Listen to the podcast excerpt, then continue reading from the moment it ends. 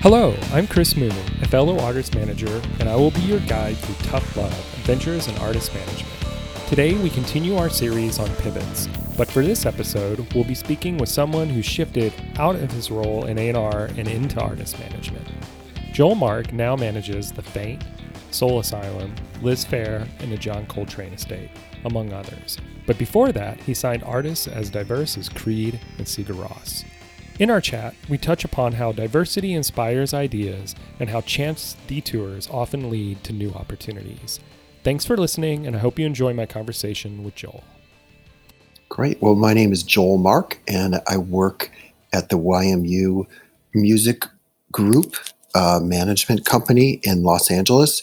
And I work with the John Coltrane Estate and also out the Alice Coltrane Estate, uh, the UK artist James Arthur, Soul Asylum, Liz Phair, Vicetone, RAC, The Faint, uh, a lot of a lot of great music. Yeah, that's a full plate for sure. Um, I was curious, what's YMU stand for? What is the? It how, stands, how did you come to that? Well, it stands for you, me, and us. Was the idea? Oh, it's, that's awesome. Yeah, so that. it's it's a it's a pretty big management company as far as management goes. We're over 300 employees. Um, oh wow! Mainly London and Los Angeles, although also New York, uh, DC, and Manchester, and it's management of talent. So it, mm. I'm in the U.S. music division, although I have one client that I share with the UK music, and then there's all kinds of management. You know, writers and directors, athletes, writer, you know, literary writers. Um, really everything, even a business management division. The, the idea just being elite talent uh, we manage them, whatever it is. And what we're seeing a lot of influencers and that kind of stuff. And really, the idea is that artists today, some just do their music, and that's fantastic. But a lot of people mm-hmm. do more than music.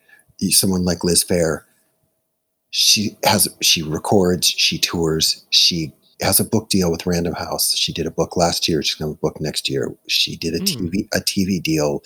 Um, and she's going to do a podcast. And so you start to realize, oh my goodness, everyone's doing so many different things. As managers, we need to support that. And maybe it's maybe it's best for some artists to have outside agencies for their other businesses, eh, you know, an outside literary agent, but maybe it's better to have a literary agent in house. Uh, yeah. So, so, we provide all of that. Or if someone, you know, we do a lot of, we're doing a lot of film and TV work and it's it's in house. We could develop programming and and sell it and do everything right in house. So it's it's fun and it's different and it's it's eh, you know a modern contemporary concept of artist management. Yeah, no, I, I love everything about that. Um, and I imagine as a manager, it gives you an opportunity to learn a lot I've always fat, been fascinated by the parallels, if you will, between different entertainment divisions, whether it be film, TV, uh, literary, or whatnot, the book publishing industry versus you know record industry in particular, like how all that aligns, and and just having the ability to tap into a little bit of that, uh, I'm sure is probably inspiring and interesting to have an opportunity to have a different perspective, you know, because otherwise we get stuck in our own silos sometimes and yeah. it makes it hard to be creative. Yeah. Yeah. And, and it's, you know, being stuck in the silo is why I joined a company, what, because I was a manager on my own. Mm-hmm. And as you know, it's tough to be on your own and it's tough to just be in your own brain all the time. You know, to be right. in, in an office every day with one or two other people going through the same issues and coming up with the same answers. And I loved the idea of being around other managers where we could, hey, you could walk down the hall and say, hey, how, how did you handle that issue in Belgium last year? What was it again? Oh, yeah, well, just have your local tax person handle it. You don't need your US tax person's a waste of time. I got someone someone there that can help you with that. If I had been on my own, a Belgian tax issue, that's two months to sort out, right? right. yeah, it's always better to have smarter people in the room or close by that you can tap into with knowledge of that. And yeah, as managers, that's hard to hard to cultivate that kind of um, camaraderie and opportunity. Really, at times we we have a tendency just to kind of, like you said, kind of live in our own little world um, and try to take all those challenges on when you know there's probably a, a better answer out there at our fingertips. Yeah, and it's the business is changing so fast, even pre-COVID. Obviously, this year the changes are you can't keep up with them, but um, or, or, we don't even know what the changes are going to be into next year and beyond. But right. uh, with the advent of streaming, it's changed everything, and just the way each streaming ser- the way each streaming service deals with music changes so frequently, or the way the social media companies handle the way they work with artists or what algorithms work on Facebook or which algorithm, you know, how things hit the mm-hmm. algorithm the right way on Twitter.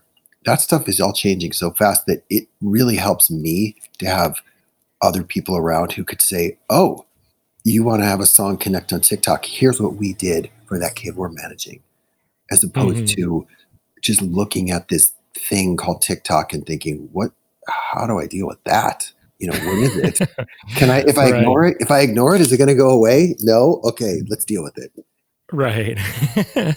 Yeah and it's interesting because the the artists that you rattled off and and we'll get into some of your history too and a variety of artists you've worked with they're very, very diverse hmm. uh, they kind of run a gamut. So i imagine that is probably it presents opportunities but also some challenges because it's not just in one lane you know? I mean you're you're, you're talking about a numerous you know array of artists or of uh, audiences that you have to figure out what makes them tick and how to tap into them.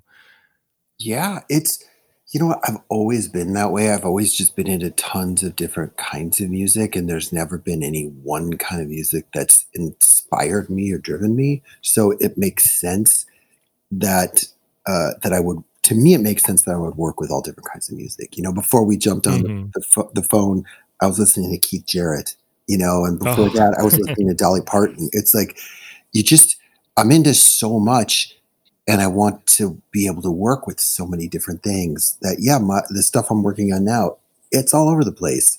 But the, me- the mechanics of human nature are the same, right? The mm. way people react is the same, even if the music is different. And what I've found over the years is some of the same things that you might do in dance music work in rock music or work right. with uh, jazz. It's people are the same. Human nature is the same.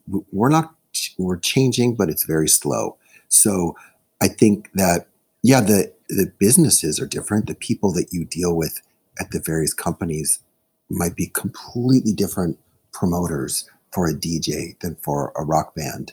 Um, but the the way the human mind reacts to marketing is the same. Hmm, interesting. On a, yeah. On a base level. Yeah, no, that's that's fascinating, uh, insight wise for sure. Well, let, us dig a little bit back into your history because I wasn't. I mean, you and I have known each other for 15 plus years, but I didn't know. I don't think I knew that you started out as a musician and had such an eclectic, you know, start before you got into the music industry. Yeah, I, you know, I that's that's I just have loved music for a long time. Everyone on your show says the same thing, right? Everyone's like, "Oh, I've just loved music since I was a kid," and it was I played music, you know, just because I loved it and I just wanted to play, and I settled on guitar. And then as soon as I got to college, I just, you know, you show up in the dorm room with a guitar, and everyone assumes you're a guitar player. So I started a, like a band my first day of college, and you know when you're in a i went to college in wisconsin in, in madison wisconsin and oh, really? It, yeah you could just start a band and you could get gigs because you exist. You know especially back then when i was in school i don't know how it is now but you could go to the person that books the club and say hey we're a new band. Do you want to book us? And they'll say sure. What are you doing three weeks from friday? They need people. And right. then and then i realized oh if this club in Madison is like that, I wonder about that club in La Crosse or that club in Milwaukee or mm-hmm. Eau Claire. And before you know it, you're just every weekend traveling around the Midwest playing shows, um, which was great. It was such a great way to learn. First, I just loved it, you know, and then I just learned how to book bands, you know. So that that led to me starting a booking agency when I graduated from school. I mean, before that, I booked bands that came to Madison, and I worked in a record store, and I worked at the um, anything I could do in music. I just did it. I was uh, at the record store. I answered the phone, and I got hired to be a college rep for one of the, you know, for BMG. Um, and then when I graduated, I thought, okay, cool. I'm going to move back to Chicago, where I'm from, and I'll get a job at one of the independent agencies. Um, or I could work at a record company, whatever it is. And, you know, it was like five phone calls into that Monday. No one was hiring. That was it. There were, you know, there were three or four agencies and a, and one label. And so I, um, I ended up having to start my own booking agency to, um, to support myself because I, no one would hire me. So, but that led to me playing more music. You know, I was booking tours for people, and if someone needed someone to fill in on a show, I could fill in or or whatever. So I, I played a ton. I booked a ton of shows, and then I um, I ran that agency for about six years, I think. Um, oh wow! Booked tons of bands. You know, mainly just stuff that I loved. I didn't care if anyone else liked it. In fact, mostly I booked bands that I wanted to see that weren't going to tour if I didn't book them not a great strategy for making money to book bands that don't have any fans, but um, but it's how I did it. And but then some of them turned. You know, I booked this band Morphine that got to oh, yeah. you know that got to a pretty big level. Oh, and they were on Rykodisc, uh, right? You know, and um, uh, I booked Jimmy Eat World and Modest Mouse, uh, Silkworm. Like I booked some bands that went on to be popular, but um, mm-hmm but none of them were popular when I worked with them, um, which was which was fine. And then I, a band that I was in was signed to a label called Grass Records. Um, we oh, okay. it was it, I mean I wasn't just in the band. It was me and my best friends. We made a band. We recorded it. We recorded ourselves. Uh, you know, we bought an eight track and a mixing board, and we recorded everything in our house. Um, and we got a deal with this label called Grass, and the first record was went fine, and then um, we were getting ready to hand in the second record, and our A&R person was let go. Mm. So I went to New York from Chicago to deliver the record because I couldn't get him on the phone. It was just weird. It was a weird vibe wow. at that label. And while I was there, they hired me to take her job. Um, oh, really? yeah, that's awesome. What a story. So I did A&R at this label called Grass, and it was you know, um, I think Brainiac was already gone by then. Timmy had already passed away, which was so so sad. Mm, um, yeah. The Wrens were on the label, um, and um, I don't know. It was it was a lot of indie bands, some of which were great, and a few of which were not great, mm. and they were all short term deals. And we ended up changing the name of the label to Wind Up. Um, and so Grass Records just became Wind Up Records, and then we oh, started with the original idea of, you know, signing. We could be the U.S. label for cool UK labels. You know, we could be a yeah. U.S. importer. We could do. The owner and I both had a bunch of like free jazz records that we loved that were out of print. We could put them back in print. It was that kind of a conversation. Yeah. And what ended up happening was we signed uh, Creed Mm. And, and it went a different direction. and it went in a very different direction. And it was, uh, you know, one of those things that we got the the demo. It wasn't even a demo; it was a record that they had self released, and it was selling 500 copies a week in just in Tallahassee. Wow, and that's insane. So we did the math, and we said, okay, well, if we took this over, you know, we could sell, we could probably build this up to get 50,000 records. Okay, cool. And then they got on the radio in Orlando. Oh my gosh, now we're selling 500 records a week in Orlando. Oh, okay. Well, we start doing the math and we realize, man, we could probably sell 150,000 copies of this record. Let's sign them. We'll get it remixed so it sounds better. Um, because it also had been recorded in their bedrooms on a bunch of ADATs. Really? Yeah, it was just a very. Wow. They had a producer who was brilliant, um, but very homegrown, and um, the recording, you know, was, was a home recording. So mm. that was the goal was to sell 150,000 units and hope to keep the label going for another year. so we could finally get into those Albert Ayler records that we were trying to track down. Um, you know, and, and maybe you know try to be the U.S. label for you know Too Pure Records or something. You know that those were the goals. But it just kept selling and selling and selling, and then we did another record, and then we just signed a.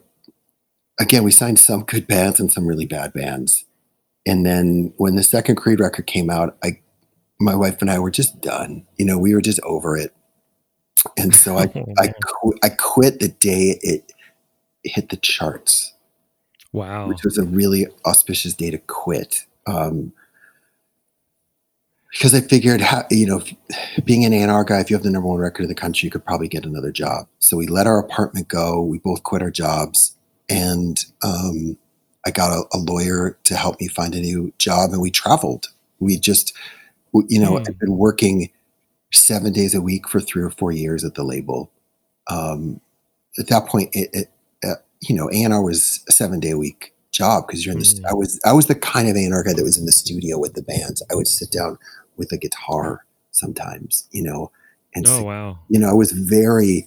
I came at it from having just been in bands and just been in studios all day and night, and so I took it from that approach. And it was, you know, we were both a little burned, so we took this vacation. Um, and we never even had a honeymoon after we got married. So we took this vacation. We went to visit some friends in Europe. And at the time, the cheaper tickets were through Iceland. So we stopped off in Mm. Iceland for a few days. Um, didn't know anyone there, just wandered around. Of course, went to the record stores, bought all the local records just because it's kind of what I always did in those days. Had a stack of CDs, and then we were on the the next flight, and I put in one of the CDs, and I felt like I wasn't even sitting down. I literally felt this music had lifted me out, had Yeah. levitated me out of my my economy seat on the plane, and um, and it just moved me. And so I played her the record, and she was freaking out, saying this is the most beautiful record she'd ever heard. And so I had to make a decision. Like, was I going to accept this job that that I was about to sign a contract for, or was I going to quit my job, not take the job, start an, a label just to release this band from Iceland? Mm. And it, I was so far down the line with the contract at that point that we said, yeah, let's just take the job and then I'll sign this band to the label. So I go to MCA Records, um, which did we, I don't know, it might, it might have been called Geffen by the time you and I met. I think we had changed it. I think it had become Geffen Records by then. It was still we were right. So yeah, the the band I co-managed that we connected on initially, Venus Hum, they were signed by Mm. Brian Long when he was still at MCA. Right. And it by the time the record came out, it was on Geffen. So it was like right as all that was shifting. Right. Right. That's right. I do I remember that. So so when I got there on my first day, you know, the head of the company, this great guy, introduces me. I don't remember, it was the A&R staff or something. And this is, you know, Joel. You might know this band he used to work with called Creed. And he's going to sign lots of big rock bands for us. And I'm sitting there with this Sigur CD in my pocket Right. that I had bought in a record store. At this point, I'd been traveling and it was like, you know, the edges were torn and it was, you know, and he said, Hey, do you have a minute? Let's go talk. I'm like, It's my first day. Of course I have a minute. And so I go sit in his office and he said, So what do you, you know, what are you going to do uh, at the label? You know, do you have a bunch of hit bands in your hip pocket? What do you want to sign? And I said, Actually, yes. I have a band that I want to sign, and I think they are the best band in the world right now. He said, Sound well, best band in the world. We better sign them. I said, Great. All right. He said, So how do we do it? I said, Well, they're on tour. They're going to be playing in Paris in a couple weeks. We could go to the Paris show and uh and then have try to get a meeting. And he said, Oh, I'm going to be in Paris anyway. We have this artist, Leona Naess, and that's the only show I could go to on the tour. Um, you should meet her also. I'm like, okay, great. We'll go to Paris, meet Leona Naess, and we'll go see this band. He's like, what's the band? Tell me about them. I'm like, well, they're from Iceland. They sing in a made up language. Um, but trust me, they're the best band in the world. I think they're they actually just played with Radiohead and, and they're they're a better band. It's like, Yeah. okay, I'm in. And he was in, which is crazy that, you know, they wanted Nickelback and they got uh, Sigur Rós. Sigur Rós, which is not even remotely close to what they wanted. But um, it was really incredible of him to to be supportive. Yeah, and, you and- know, that's one of the things that that attracted us to MCA is just the eclectic nature of the roster. It didn't really. It seemed very. Forgive me for saying this, but in hindsight, I don't know. It just it seemed very not generic, but vanilla. Like it didn't have an identity like a Geffen or, you know, gosh, a ton of other labels at the time. You know, yeah, but it was very eclectic. You know, I'm thinking about the hip hop stuff like uh, Black Oh. Delicious, Yeah, the Roots, you know, which had a strong history there, and obviously, yeah, yeah, exactly. And then they put out just uh, some really interesting reissues. It it felt it, there was a culture there, even if it was maybe a little spread out. That you you realized. Uh, what and what was gosh I'm forgetting now was it Frou Frou Imogen Yeah. Heap's yeah, first Frou project you know so there was so much going on there that was kind of under the radar but super cool and and starting to bubble up that it just you know for for an electronic band like venus hum it was like wow this actually kind of makes sense even though it's a little off the beaten path of what was considered kind of cool at the moment. Um but Sigur Rós obviously was was a whole different you know i mean they're a genre unto themselves it seems like and which is always the such a- best. You know, that's always Yeah. the best. It's it, it, it you know, you're you're never going to lose as a A and R person or a manager if you work with an artist that is their own thing. You know, that's blazing Right. a new trail. You might not they might not sell any records, but you can't replace them. You know what I mean? If you right if you really like the new Ariana Grande record, you could also listen to another pop record. You don't need it to be her, in my opinion. I'm sure she has millions of fans that would just, that think she's the best in the world, and I respect that. But for the most part, Mhm. with pop music, it's interchangeable. That's the point. You know, it's disposable. right That's the point. That's that's what's so great about pop music and dance music is that it is disposable. It's this awesome rush, and it's brief, and then you replace it with something else. You know, Mm. and dance music is great because it's still based on the culture of every Friday night. Every DJ is looking for the newest track to play, and so you have all these producers making new tracks every week, and that innovation in itself is is is fantastic. But but yeah, at MCA, it was really such a fantastic place because of Jay Boberg, who was running it, and Gary Ashley, who was the head of the A&R department, who just, you know, I could go to them with some pretty weird ideas, and they would figure out how. All right, let's try it. Let's try to make this work, even if it Mhm. was, you know, a band that didn't sing in English. In, in fact, we had Jay and I worked on Cafe Tacuba, you know, who did not sing in English Oh, they- right. you know Yeah. and really you know did they ended up connecting in the us but not in the same way they connected in, in mexico you know where they were Mm. just massive like number one record number one single and album and 40000 tickets in mexico city they never got Wow. that big in the us but um yeah th- th- those guys were fantastic and just up for it you know Um, Mhm. yeah. So anyway, so so so that's the story. So that was an MCA, and then they um one day they decided to change the name to Geffen, and I think Jay was just too good, so they let him go, and some other people came in to run it. And while I was at Geffen, I got to work with Sonic Youth, who had been one of my favorite bands, you know, since I was a kid. That was yeah. incredible. And then oh, and then playing guitar. Even when I was there, I always, you know, if I was interested in a band, like I was trying to sign John Cale to MCA, and so we had a demo budget and we recorded these demos. But I wasn't real. I wasn't a producer. You know, I just put some people together and played with him, and it was a little barren. So Mm. I just took the files home and just played all the extra instruments that weren't there that day Oh you know, wow. that's so that's how I ended up playing with John Cale was I just I just had to do it because there was just Yeah. it was there wasn't enough stuff on that record. So we didn't I didn't end up getting to sign John. He ended up signing with EMI. Um, but they used those tracks, you know. I mean it's really? Wow. it's crazy. It, he's one of my favorite artists of all time. I mean, yeah. I mean, how um, can you not admire the body of work and just you know singular voice of what he does? yeah, Uh, and still does. You know, he yeah, just that's true. you know, still, he, he, he I, I, really love artists that are always looking forward, and he is mm-hmm. always looking forward, um, which is amazing. Um, and that and that was it. I don't really do that anymore. I don't bring my own. I don't really play anymore. So, uh, but back in those days, I would just always have a guitar with me, and if it was needed, I would add it. But, um, you know, not not any longer, which is good. it's everyone's benefit. Um.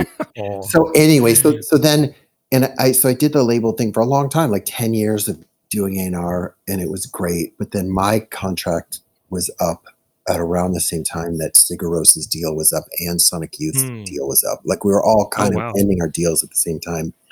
So it really made for a good time to make a break and do something different. Um, and my wife and I had already started a label putting out Icelandic instrumental music. Uh, I'd be over there working with Sigur Rós and find all these records that weren't getting released outside of really outside of Reykjavik even. So we didn't. oh, wow. we would get the American rights and we put them out, and it was really really fun. Um, and then I I started managing the Faint, um, and I just became a manager overnight. You know, and then I just it just was I was just really lucky. It was a good time to become a manager during the Great Recession when so many people were just leaving the business and records weren't selling and tours weren't selling. So no one was making any money, but people needed help. So I right. was able to put, put together a really great roster quickly. And here I am. Yeah. Well, you know what, what's interesting in a way, um, and I, you know, I mentioned Brian Long earlier too, and how he manages as well. I think yeah. when I got to know you guys and a lot of different A&R people that have kind of gone on to to do artist management, it feels like in a, in a lot of ways, post record label A&R gig, management is a natural progression. You know, you have that close relationship with the artist.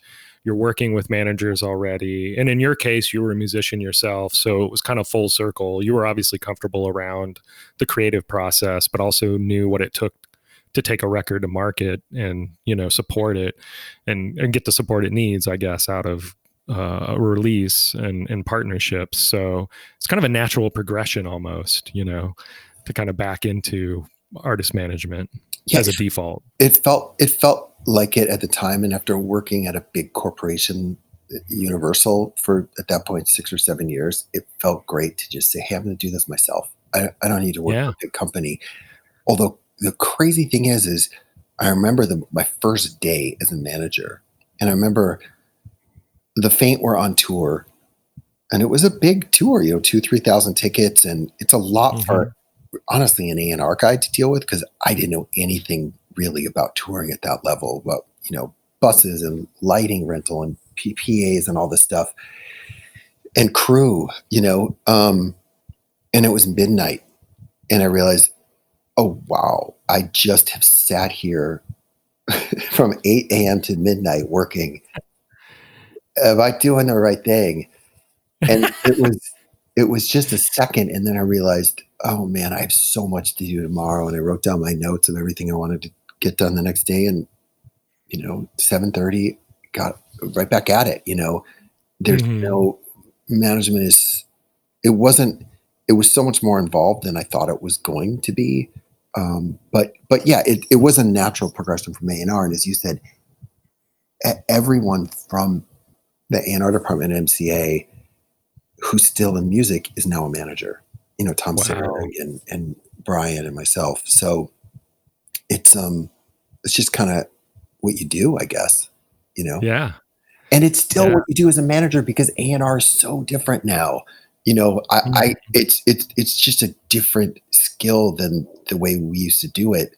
So I am doing the same things. I'm still picking songs. I'm still putting sessions mm-hmm. together. I'm still picking producers and mixers. And, you know, that's the job of a manager now.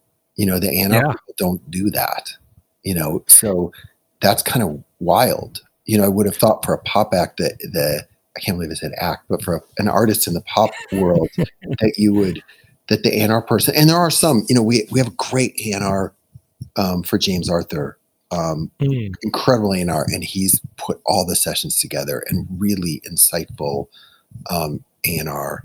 but for the most part, they don't do anything actually related to the music. So that's up to the manager. Uh, so we actually employ an A&R person in our office. Oh, uh, really? Wow. Yeah, to book sessions, you know, both for the, the UK artists coming in and then for our artists. Yeah, I mean, as you're making a pop record now, you're probably going to have 50, 60 writing sessions. Mm. Um, it's a lot. It's a lot to do. So we wanted someone that that's all they were doing was putting together sessions, finding songs, and knowing everything that was going on in that in that part of LA. Yeah. No, that's interesting. Yeah, I think um I think the other parallel to a record label in the modern era of management is that you're also artist development. You know, I mean, not only do you have to like nurture the creative side and get that together, you also have to figure out how to get it to a place where anyone will pay attention to it enough, or you can find the right partners to yeah.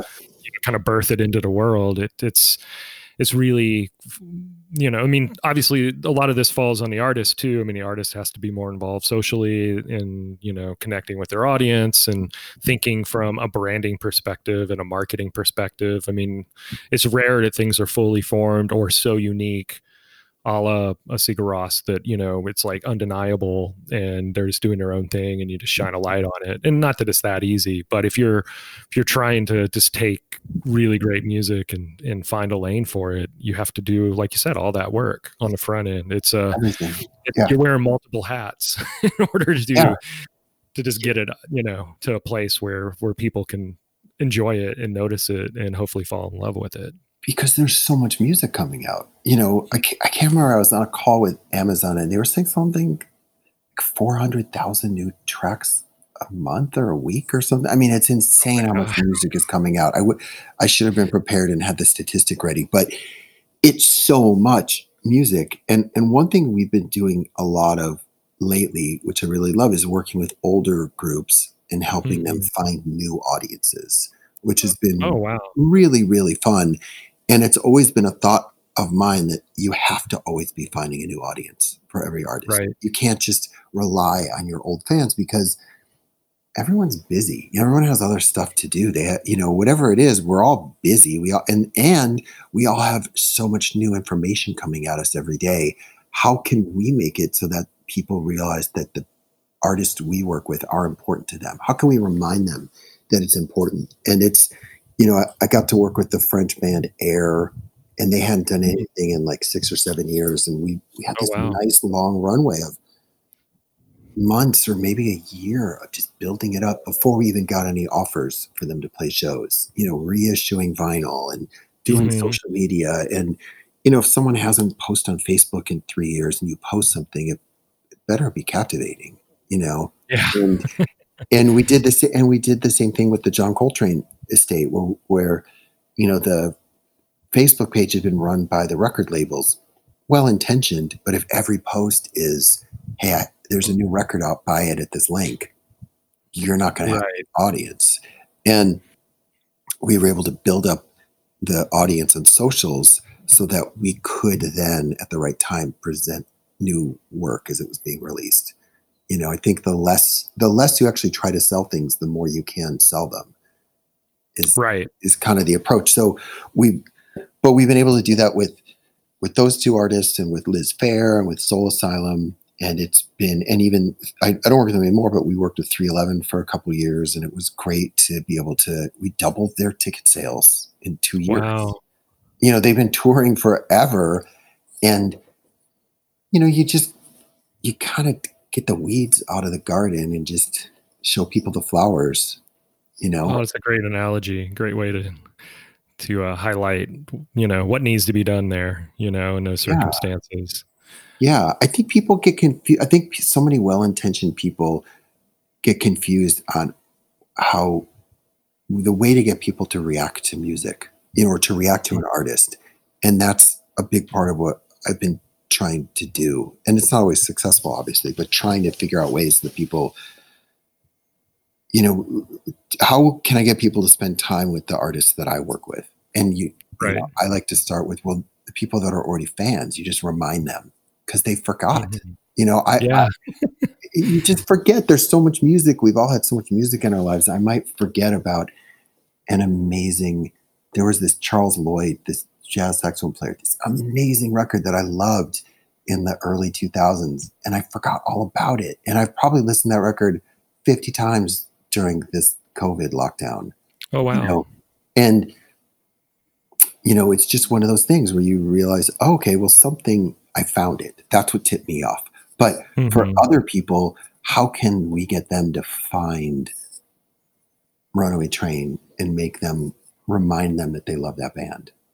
Right. Yeah. Have that emotional connection, you know, from when they were whatever, a teenager or in their early 20s, you know, gosh, that's 20 years ago, right? Or more.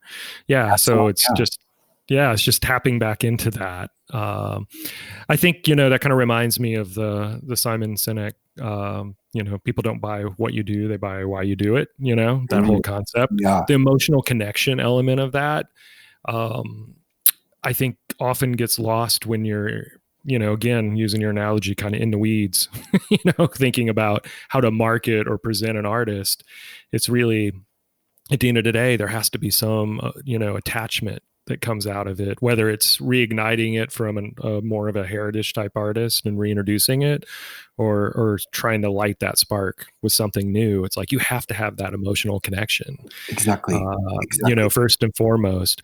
Um, yeah, I mean, talking a little bit about in thinking about the pandemic, I I started. I don't typically do like end of year best of list, but mm. this year in particular, there's so many records that have meant so much more to me that have come out this year because maybe I've had more time to focus on it. I don't even know, but I'm going for more walks just to get out of the house, and I'm listening to music, and there's a long list, more so than in previous years, of just I think pretty fantastic music that's come out that you know isn't being supported in a way it would traditionally, i.e., touring, or you know being able to really do the the normal connection points uh, you would do in marketing a record, but uh, still they're fighting their way through, you know, and it's like, yeah, because it's great. I think that's encouraging, you know. Yeah, yeah, because great music always does that. You know, great music yeah. always finds its way to the top, and I think there are some people like you and I who are always looking for new music.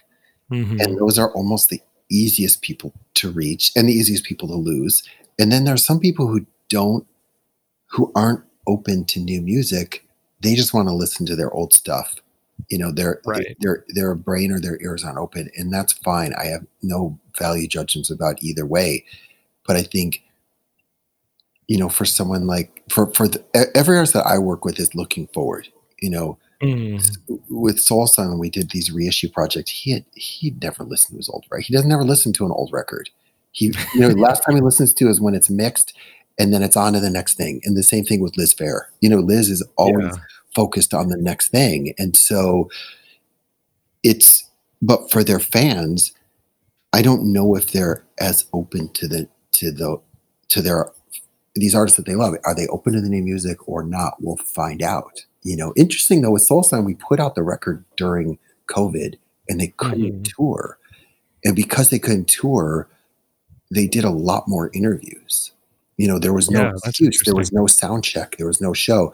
Oh, could we plug this in at nine o'clock so you could talk to someone in Japan? Sure. Nine, I'm not doing anything at 9 a.m. or 9 p.m. I'm open right. and we actually had they had their highest charting album in 25 years.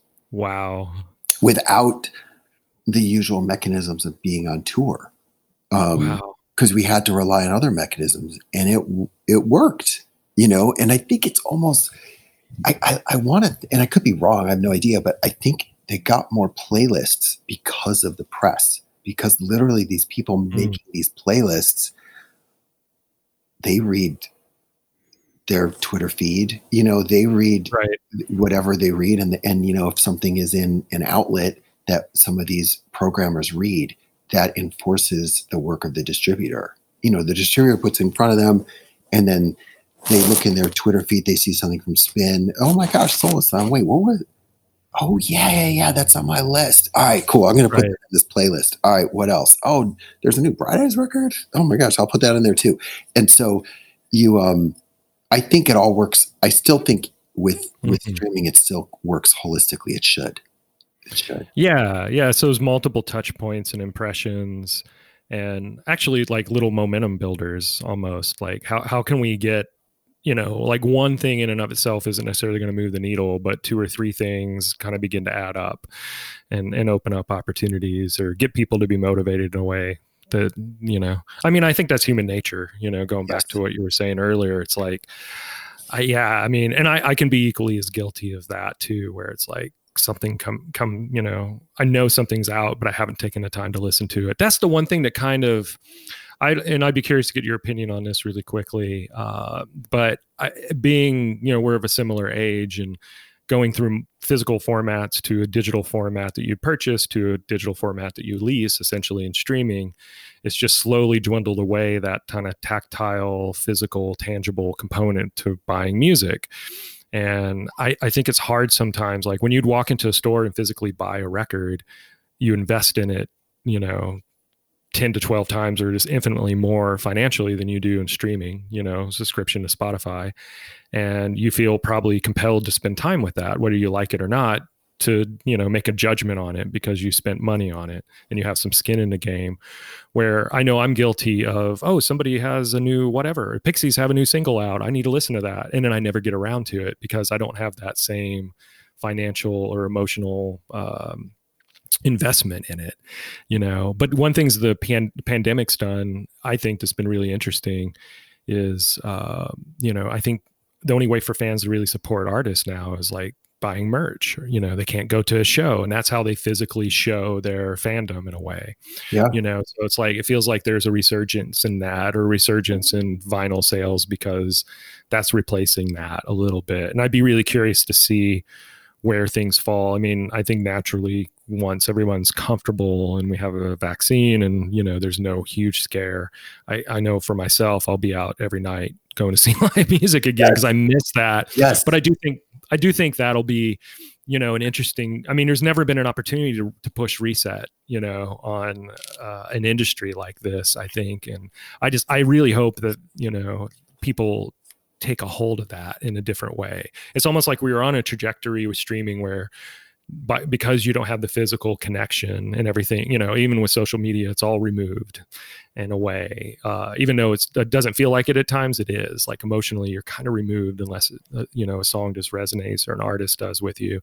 Where now, hopefully, the floodgates will open up a little bit, you know, a little bit more, and and people will feel engaged by going out to see live music again.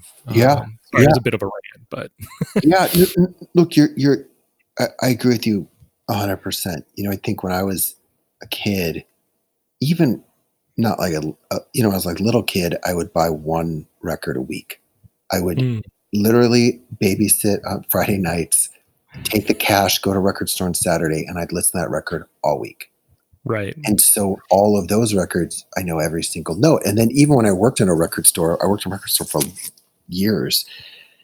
I still, you know, it's all I did. Eh, I was the worst employee because I was just listening to records there all day and all mm-hmm. night. And people would come to the counter and be like, Shh, hold on just a minute, just a minute.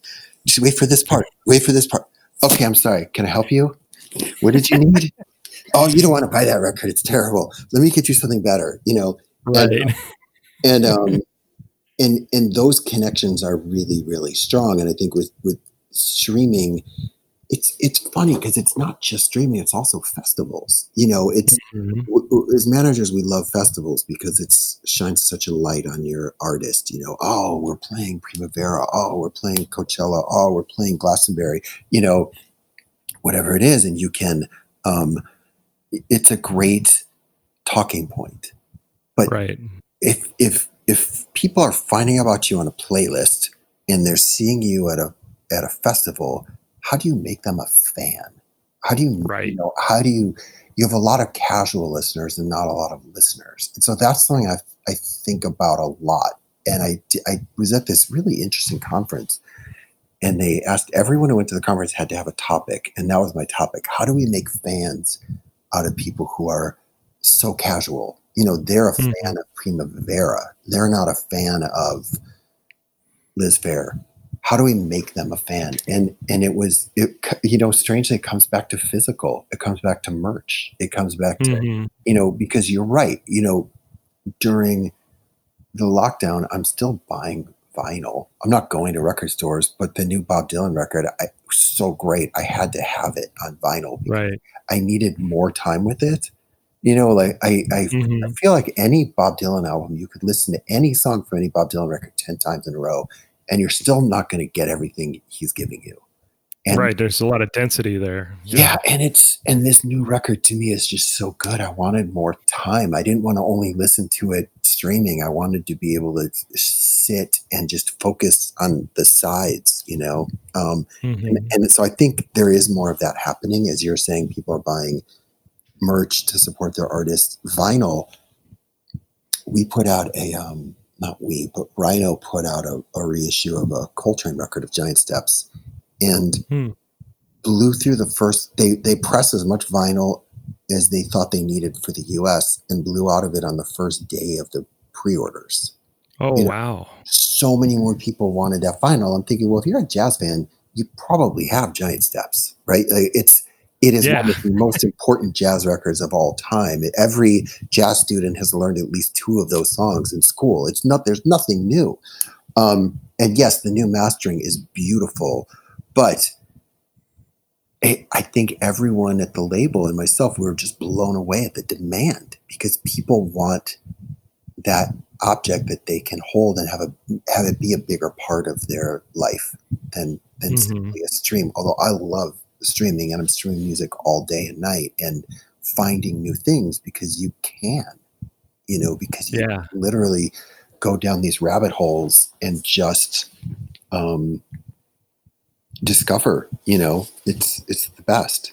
So anyway i think I, I, was on a rant too but no no those are all, all good thoughts for sure. Yeah it's almost like you're you're uncovering these layers of like i don't know, i hate to use the word tears but just you know um elements of how you step through and become a fan in a, in a sense you know and it's it's that casual for lack of a better word casual element all the way through to you know whether it's purchasing a ticket, buying some merch, or buying the record, you know, you want to have some sort of physical, tangible component to it.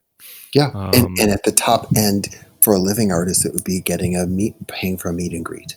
You know, right? Experience, like, like having the experience, a once in a lifetime experience of getting to meet the artist. And even if you only meet them for a minute and take a photo and get an autograph, you still get to meet them.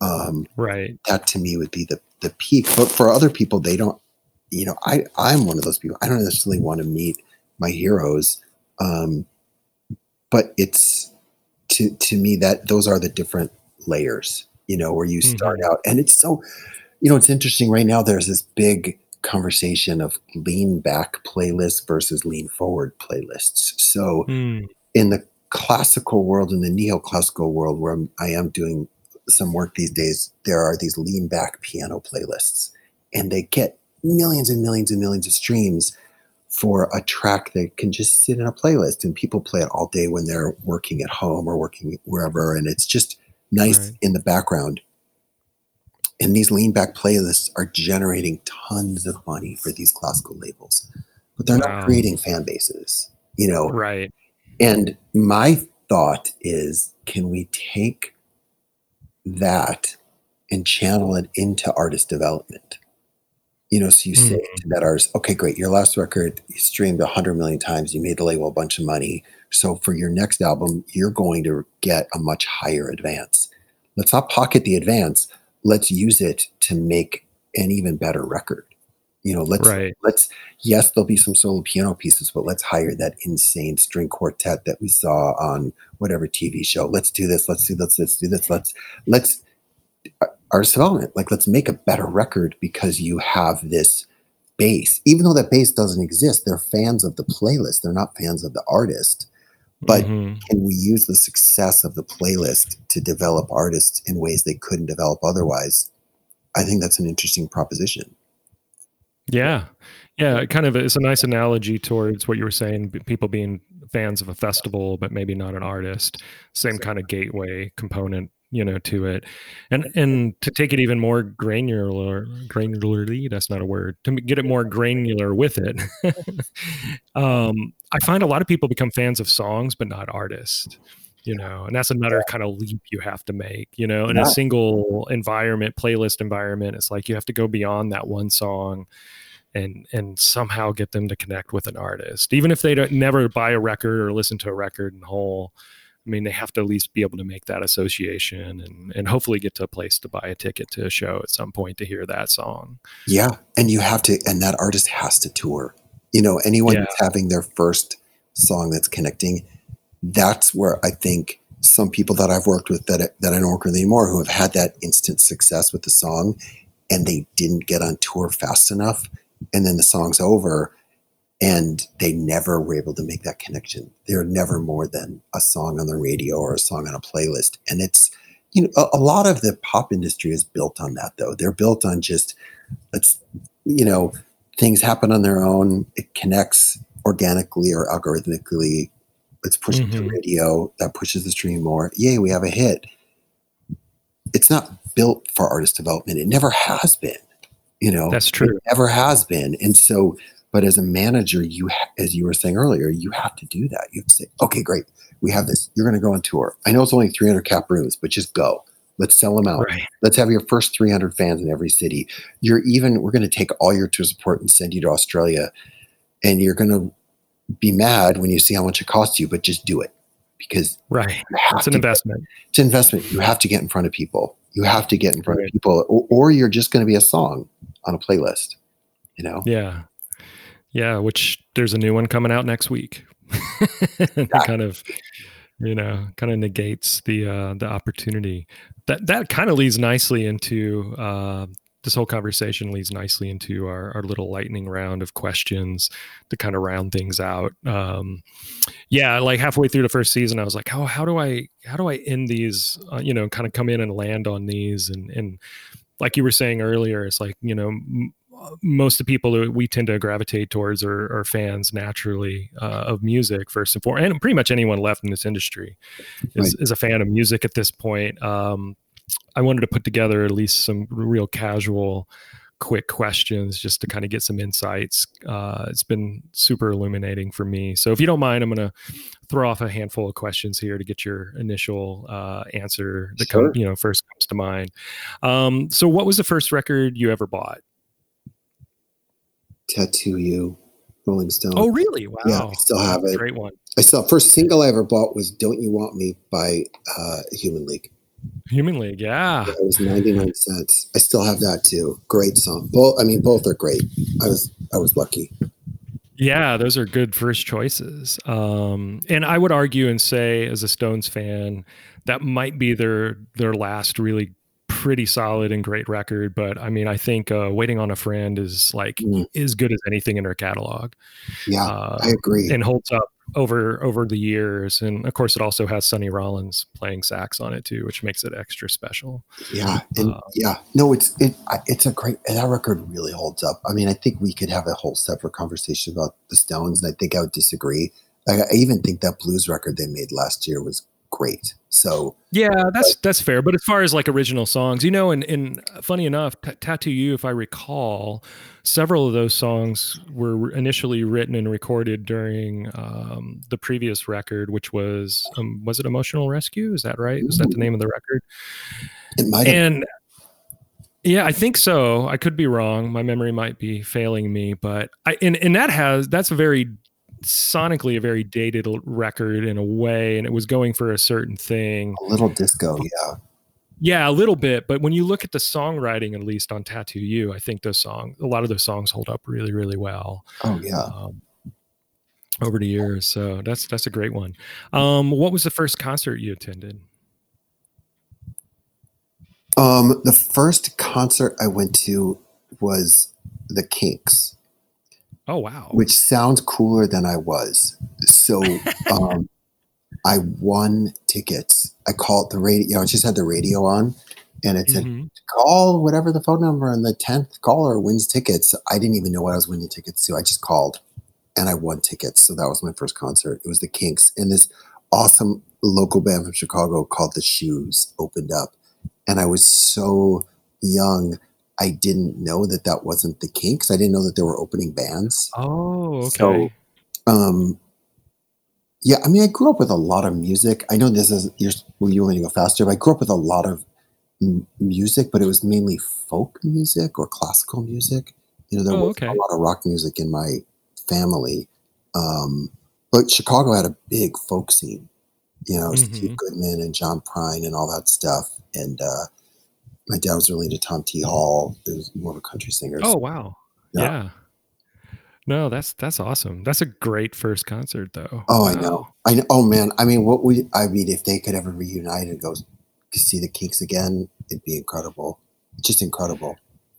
Yeah, an artist uh, I that I managed, Josh Rouse, um, Jim Pitt, and Annie McLennan and Jack Emerson. Uh, that ran E Squared did a Kinks tribute record, Ray Davies tribute record, Mm. and uh, they asked Josh to contribute a track for it. And uh, this was like I don't know, 15 years ago or, or more. And uh, I don't even know if it's still in in print or on streaming services, but it's a really great collection of Kink songs. But we got to meet Ray and spend some time around him. He was very generous, um, and got so many great songs. Um, um, what was the last show you saw?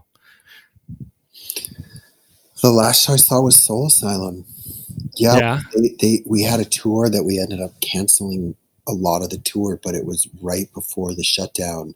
Um, they played L.A., so I got I saw them uh, three times on the tour before before it got shut down for COVID. But yeah, I was here in L.A. at the Teragram. We had this band Local H opening, or friends of mine from Oh, yeah. Chicago. So it was just a great night.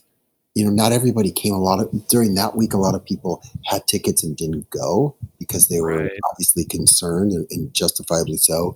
So it was it wasn't crowded, which as a manager you want it to be crowded, but I knew we sold out anyway, so I didn't I wasn't stressing.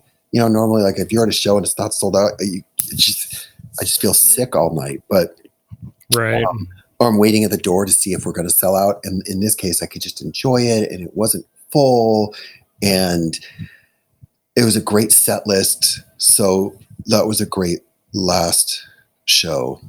Although yeah. going to see them two days later, but we had to cancel it for COVID. So Yeah. Yeah. Yeah, it's a question I added in during COVID times. But I what about mean- you? What was the last show you saw? So oddly enough, the last proper show I saw was Nathaniel Rateliff Oh, wow. uh, at the State Theater here, which was fantastic. It was the second night on that tour. He just started, just put the record out and started touring, and he did played a Bernie Sanders um, rally uh, the night before Super Tuesday. So I saw him there as well. Mm, Um, so it was a really good, uh, good last show to go out on, but certainly missing live music as we all are oh yeah. um, Did he have the moment. Did he have the band or was he solo? No, he had the band. It was fantastic. Oh. Um, I need to see that band. I saw him solo on a live stream, um, a benefit for John Hickenlooper, and hmm, he was incredible. I mean, it was he, and it weirdly he sang into a Coles ribbon mic, which I know no one else is going to care, but it's a mic that you use to record the like the boundaries of a room when you're miking drums. Okay. And Steve, I'm from Chicago, and Steve Albini used to import these every time he'd go to England. He'd bring them back so he could use them. And you know, you had to know Steve if you wanted to get a Coles ribbon mic. And now you could just buy them. But you know, to that's sell- hilarious. and we actually, I actually got those ribbon mics on the uh, the second Creed album. I convinced them to use it, and uh, Oh, really? yeah, that was funny. But um, but yeah, he was singing into one, and and I thought, what what in the world? It's twenty only in twenty twenty would you sing into a an overhead mic? But he sounded amazing. Yeah, he's got an amazing voice. I really love this new record, and it it sounded phenomenal live. I remember talking to Chris, his manager, afterwards, and they're like, "Hey, well, how was the show? How did you feel?" I was like, "I thought it was. I mean, for a second night, you know, he did two nights here. I went on the second night, and it just it felt dialed in. It felt relaxed, and yeah, it's funny. You know, you don't think about that when you go to see bands. It's never great usually to see the first night of a show or of a tour, you know, because it's like you know they're working the kinks out Yeah, and and seeing the last night can can be either amazing or also kind of like depending on how long they've been on the road and where they're at you know yeah, Um, it could be. i got to see Yeah. yeah. you just depending on you know the band like i got to see wilco finish up a run of dates here um a couple years back, and it, it was a pretty pretty great show. But I mean, every band's different, you know, with that. Yeah. You know, it's like usually seeing them like two or three weeks in, if they're doing like a multiple month tour, is like seems like the sweet spot where it's still special. Yeah. And uh, whatnot. But um, I was really taken aback at just how great that band and Nathaniel sounded. It was definitely a good show to go out on. Oh, Uh, awesome. in the short term. awesome. Yeah. So, what have you heard recently? We talked a little bit about all the great music has come out. Uh, it feels like at least this year. But what have you heard recently? Just just been kind of a discovery point for you. Is really kind of getting under your skin that you would like to maybe share. You know, I, for me, it's a, it's a hard question for me because I it's every day, right? So so that Yeah. question to me, I, I would just have to say, oh man, like today I really got into uh, Keith Jarrett. You know, he just announced that he had a stroke and, and may never be able to play again. So Oh I've been listening to a lot of Keith Jarrett the last couple of days. But you know, every day is different. I'm listening to this incredible uh, like jazz cello player named Anja Lechner. But if Hmm. you ask me in two weeks, I wouldn't I wouldn't mention her maybe, you know. Um I've been really into harp music, people doing recordings on harp that weren't written for a harp. Like this guy did the Goldberg variations um, on a harp arrangement that I thought was super interesting. Um, Wow. and there's this oud player named Anouar Brahem that is, and it's, you know, why? Why do I need to really dig deep into this Tunisian oud player? I don't know, but I love it. I just love it, you know? Um, so I guess that's the kind of stuff that I've been into lately. No, that's that's awesome. That's fascinating. That is a hard question to answer uh, for myself as well. Um, so one one last one here. Uh, what else do you really like to get into and do? Um, like, what brings you joy, or do you enjoy the most outside of music? I mean, my family, that's easy. You know, I have a wife Yeah, and two kids. So that's, that's, you know, that's it, you know, my family and, you know, uh, uh, close friends. And, um, although that's weird during COVID, but I, I read a lot, watch a lot of documentaries, you know, but mainly, mainly music, you know, mainly music. I've listened to so much music.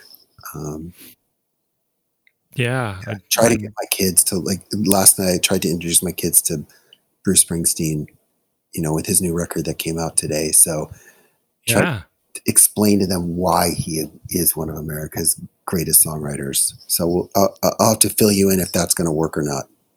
Yeah, I'd love to hear it. Um, I've been ta- talking about that record too. I mean, when uh, when the single came out, "Letter to You," I was just like, "Oh my god, this sounds so good." I know. I mean, I to, know. to to be able to, and I haven't watched the documentary yet. I'm anxious to watch that this weekend.